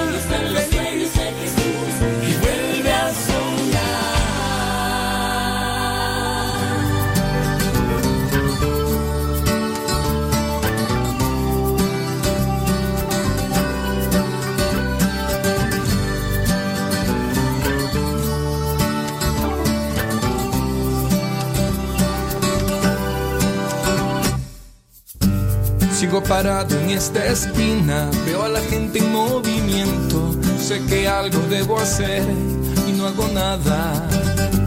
Solo miro incongruencias, hambre y gula y conviviendo. Sé que algo debo hacer y no hago nada.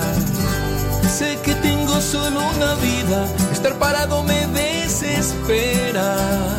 Es como hundirse en el ojo del huracán. Vamos Jesús a caminar, tu compañía hace el viaje feliz. Vamos Jesús, no hay tiempo ya, cambia mi vida y te seguiré. Te seguiré.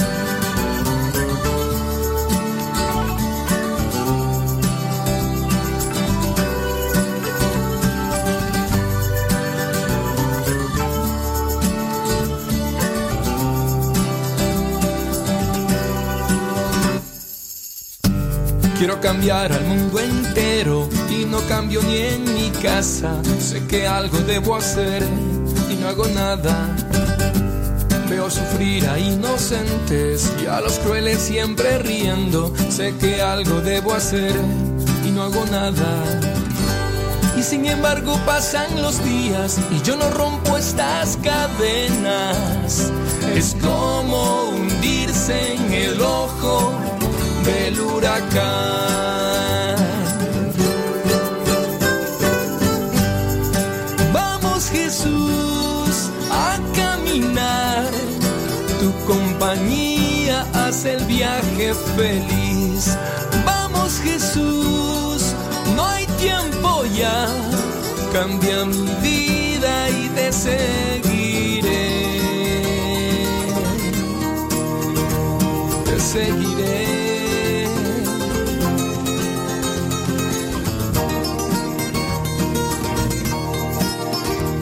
Seguiré mi Dios. Oh, vamos Jesús a caminar, tu compañía hace el viaje feliz. Vamos Jesús, no hay tiempo ya, cambia mi vida y te seguiré. Te seguiré.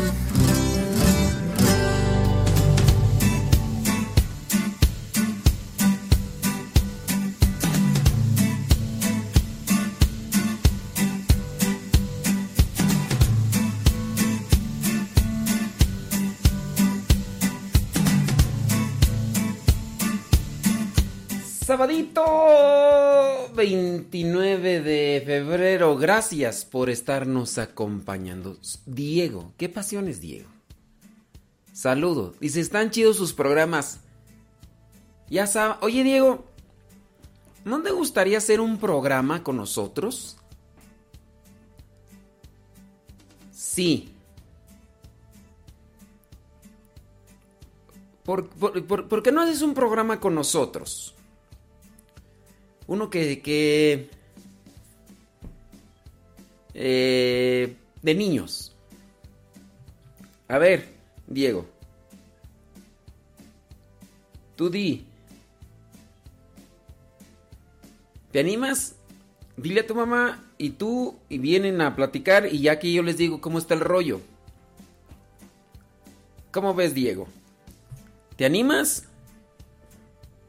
Tú me avisas qué día vienen y ya me buscan y nos ponemos de acuerdo. A ver, dice, padre, hay más información. ¿Por qué hay más información grabado y no usted evangelizando como siempre nos ha enseñado? ¿Cómo que como siempre nos ha enseñado? Mm. Dice, pido en banco de oración por mí. ¿Cuándo viene a San Luis? Me daría mucho gusto invitarlo a comer. Ay, ay, ay. Yo ni como. Lo que les digo, ya ni como yo. Eh... Dicen que, que no está chido el programa, que porque pongo pura cosa grabada y que no estoy evangelizando. Saludos, dice. Saludos desde San Luis Potosí, Fernando Segura. Saludos, Fernando. Eh, déjame ver. Mm, saludos desde Apizaco, Tlaxcala, reportándose la luz de Cristo. Díganos cómo se llaman, porque sí.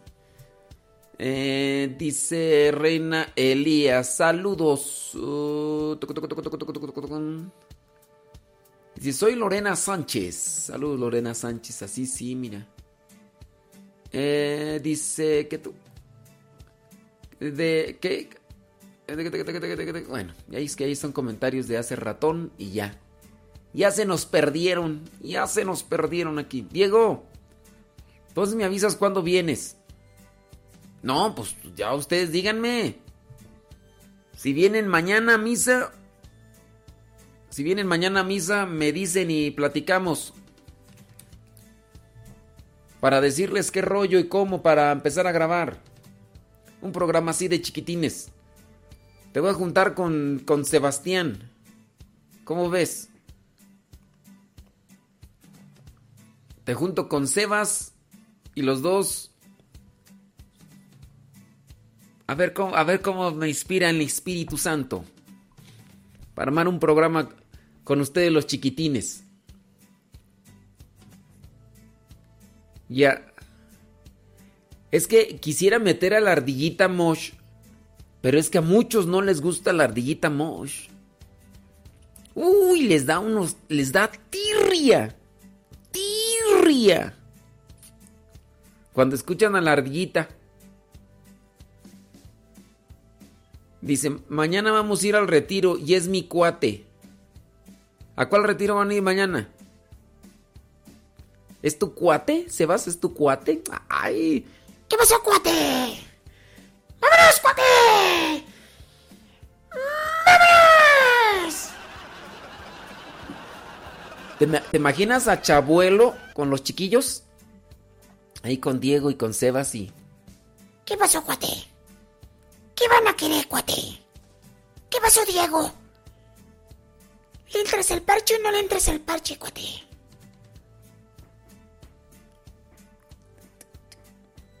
¿Qué pasó, Sebastián? ¡Ánimo, Sebastián! ¡Ánimo! ¡Ánimo! Nada más que tendría que ver ahí como para que no se canse la voz, ¿verdad? Porque... Ay, ay, ay, así pasa con las enchiladas y los chilaquiles. Hombre, ¿ya comieron? Provechito a los que ya comieron. Sí, provechito. ¿Qué comieron? Dice, al de cuaresma. Bueno, eso dice mi mamá, dice Diego. Ay, tu mami. Bueno, mañana si vienen me buscan y ya platicamos, ¿ok? Ahí me dicen. Pero me buscas. Quiero tu amor. Sales, cuate. Ahí me avisas. Soy Chabuelo. Soy Chabuelo. Amigo de todos los niños. Y canto canciones. Y canciones. Y que iré. Y después también daré. Al rato que esté todo mamolado en la garganta por... Quiero tu amor.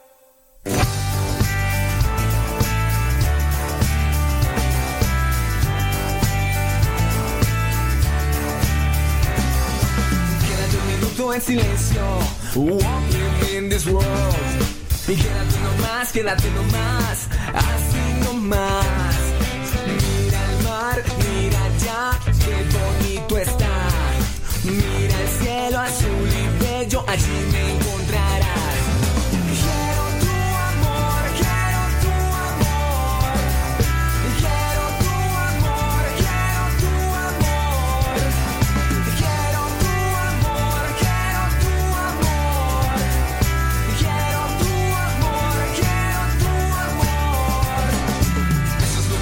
Eso es lo que voy a dar. Amor del bueno para que me dejes llegar. Soy tu luz, soy tu soy. Soy lo que quieras porque soy el creador. Para los santos in the house, everybody stand up. Put your hands in the air and look around. I'm the father, I'm the sky. Te vengo a mostrar el camino en la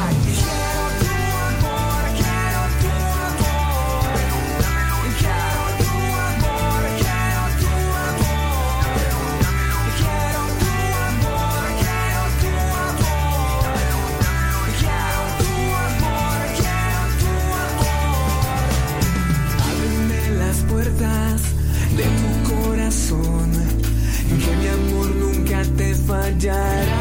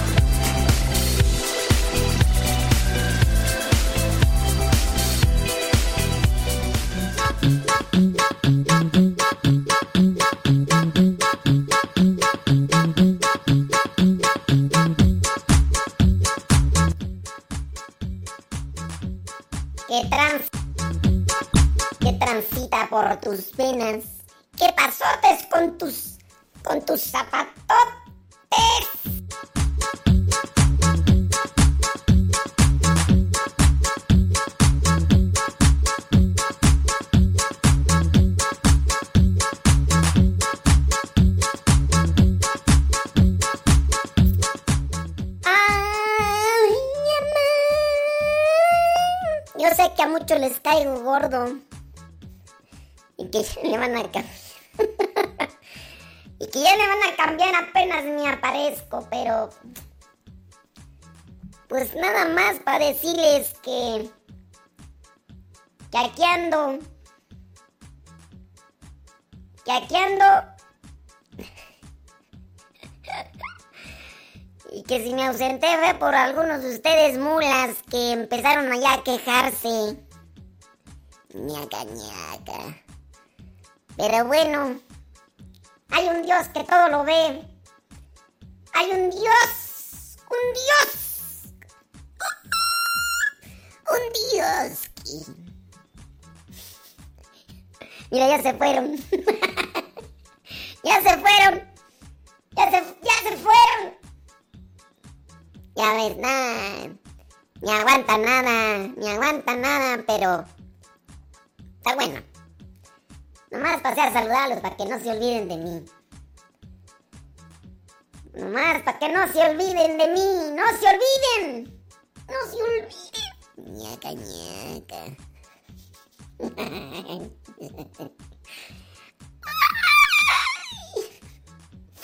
Ay, hace tanto que no hablaron en el micrófono que ya se fueron. No, ya se fueron más gente, voy a creer. Voy a creer, hombre. Ay, no apoyan el talento. No apoyan el talento. yo pienso que.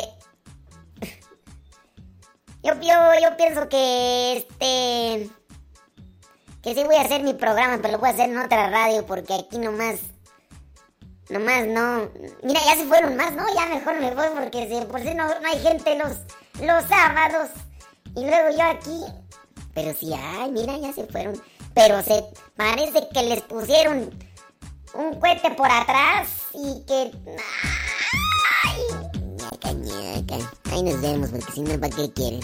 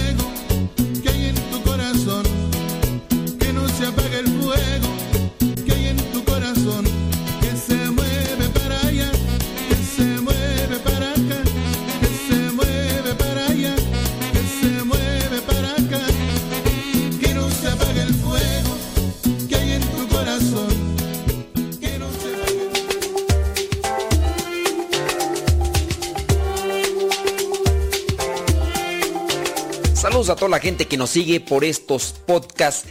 Ya hicimos uno donde damos a conocer donde se dice que son ministros extraordinarios de la Sagrada Comunión en el derecho canónico. Y en base a esa respuesta que hicimos, ya alguien también escribió preguntándome que en qué circunstancia debe ejercer el ministerio extraordinario de la Sagrada Comunión, ya que dice que su sacerdote lo manda a hacer la exposición del Santísimo y en ocasiones hasta bendecir con él mismo. Se pueden realizar este tipo de actividades solamente por ser ministro extraordinario de la Sagrada Comunión. Bueno, vamos a ver lo que nos dice la instrucción general del misal romano en el número 162. En la distribución de la comunión puedan ayudar al sacerdote otros presbíteros eventualmente presentes. Si estos no están disponibles y el número de los que van a comulgar es muy grande, el sacerdote puede pedir ayuda de los ministros extraordinarios, es decir, el acólito legítimamente instituido o incluso otros fieles que han sido designados legítimamente para esto. Para que el ministro extraordinario durante la celebración eucarística pueda distribuir la Sagrada Comunión es cuando no hay ministros ordinarios suficientes. ¿Se acordará quiénes son los ministros ordinarios? Bueno, el obispo, sacerdote o diácono. Entonces, el ministro extraordinario puede ayudar solamente si es necesario porque no hay más ministros ordinarios, no hay más sacerdotes, no hay más diáconos, Ahí es cuando puede entrar a ayudar el ministro extraordinario. Hay algo por ahí que también está sucediendo ya que algunos sacerdotes llegan a dar este ministerio a algunos laicos pero solamente para que ellos den la comunión mientras los sacerdotes como príncipes consagran y después de eso envían a estos ministros extraordinarios a que den la comunión mientras el príncipe descansa. Vamos a ver qué es lo que nos dice también la Redención Sacramentum.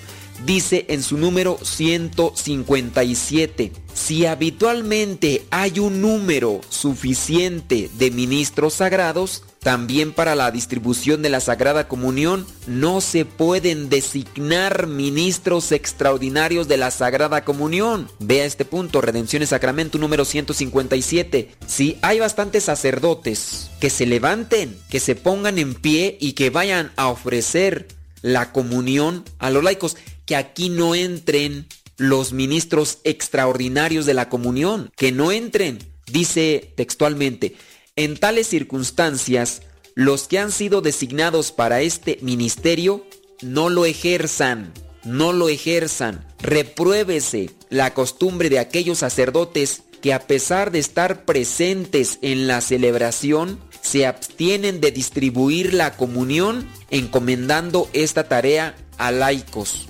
Repruébese aquella costumbre pues de los sacerdotes que se sienten príncipes, que solamente consagran y envían a los ministros extraordinarios a que den ellos la comunión. Creo que sí hay que hacer una revisión. La necesidad pastoral, en este caso, una celebración bastante asistida de fieles, está un solo sacerdote, ahí que sí se asista de estos ministros extraordinarios de la Sagrada Comunión, pero no que les dé el ministerio solamente para que él, después de la consagración, se siente a descansar. Repruébese esa costumbre, dice aquí. También aquí en la Redemptionis Sacramentum, en el número 158 dice, el ministro extraordinario de la Sagrada Comunión podrá administrar la comunión solamente en ausencia del sacerdote o diácono, cuando el sacerdote está impedido por enfermedad, edad avanzada o por otra verdadera causa, o cuando es tan grande el número de los fieles que se acercan a la comunión que la celebración de la misa se prolongaría demasiado. Pero esto debe entenderse de forma que una breve prolongación sería una causa absolutamente insuficiente según la cultura y las costumbres propias de el lugar.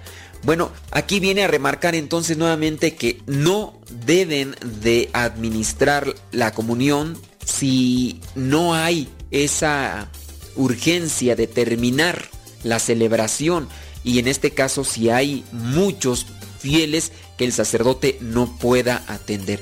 En base a la pregunta, el ministro extraordinario, ¿se le fue dado este ministerio para exponer el Santísimo? No, solamente es para dar la comunión, para dar la comunión, ya sea en este caso dentro de la celebración eucarística o ya sea en el caso que puedan o que tengan que llevar el viático, es decir, la comunión a un enfermito, que regularmente para esto es para lo que se les da el ministerio, para que ellos lleven también el viático que debería de hacerlo el sacerdote. Pero bueno, entiéndase también por las necesidades pastorales. Otra la cosa que también me han mencionado es sobre qué tipo de vida debe procurar el ministro extraordinario de la Sagrada Comunión.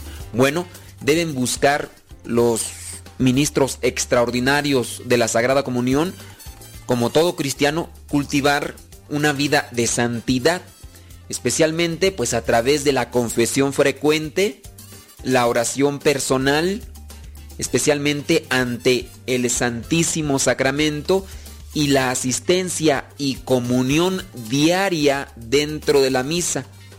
Deben ir en busca de un buen conocimiento y apreciación por los pensamientos y creencias de la iglesia, especialmente a través del estudio de las escrituras y el magisterio de la iglesia si a un ministro extraordinario se le hace difícil vivir una vida apropiada de acuerdo a sus funciones, se puede excusar a sí mismo por un tiempo de la distribución de la Sagrada Comunión o, si es necesario, si está causando escándalos, si está dando mal testimonio, el párroco, cuando lo considere conveniente, le pedirá que no continúe su servicio. Hay que también mencionar que cuando se le da el ministerio a una persona no es para toda la vida, no es para toda la vida, ni tampoco para todas las diócesis, ya que en algunos lugares puede decirse que se van a otro lugar a vivir y piensan que el ministerio les fue dado para toda la vida y no es así. A quien se le dé el ministerio de dar la comunión, ministros extraordinarios de la Sagrada Comunión deben servir solamente en su parroquia y en este caso algunos solamente se les da por tres años, no es para toda la vida. Se necesita pues una preparación, no solamente es por buena fe que se les pueda dar este ministerio a los laicos. Tener en cuenta entonces que debe ser un lenguaje apropiado cuando nos referimos al cuerpo y la sangre de Cristo, también que nuestra vestimenta denote respeto y calidad, no hablando de utilizar cierto tipo de vestimenta propia, pero sí limpia, estar de alguna manera presentable ante los demás y teniendo en cuenta que nosotros podemos llevar a Cristo a los demás. Que Dios le bendiga.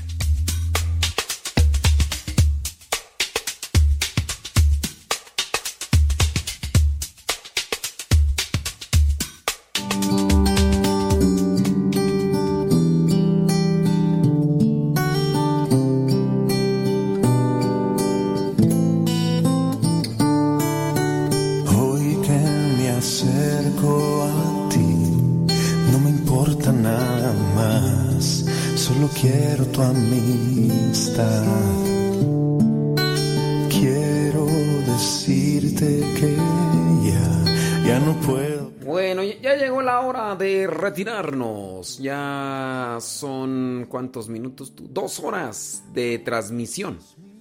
Dos horas de transmisión en este programa de La Hora del Taco. Eh, la verdad, el, hecho de, separar los audios me costó mucho. los que fui poniendo en la hora del taco, pero espero que sean nutritivos y demás. Aunque pues hay gente que dará que, que empiece ya a decir cosas. Pero bueno, ahí estamos. Eh, es buffet de temas y espero que sean de provecho espiritual. Nos desconectamos de YouTube y de Facebook. Acuérdense, transmitimos solamente este programa, pero seguimos acá en Radio Cepa. Y ahorita, como en México Centro, México Centro son las 3 de la tarde, 3 de la tarde, pues vamos a la coronilla de la misericordia la coronilla de la misericordia. Saludos a Nercy Navarro. Y bueno, ya están ahí platicando entre ellas. Van a decir, como no nos pelan, como no nos toma en cuenta, pues vamos a ponernos acá nosotros a platicar. ándele pues. Y en tus huracanados, gracias a los que le dieron compartir eh, a la transmisión de Facebook. De esa manera nosotros llegamos a más personas porque tú lo compartes. Que Dios me los bendiga. Y recuerden, mañana lunes tenemos programas variados para que nos escuchen también. Y yo por ahí tengo ya algunas intervenciones. Provechito a los que están comiendo, a los que ya comieron, que Dios me los bendiga. Sigan escuchando Radio Cepa. Sigan escuchando Radio Cepa, descarguen la aplicación. Y ahí andamos, al pie del cañón. Fuímonos pues a la coronilla acá en Radio Cepa. Recuerden, también ya pueden dejar sus comentarios en radiocepa.com. Radiocepa.com. ¿Qué es lo que tú has visto en mí?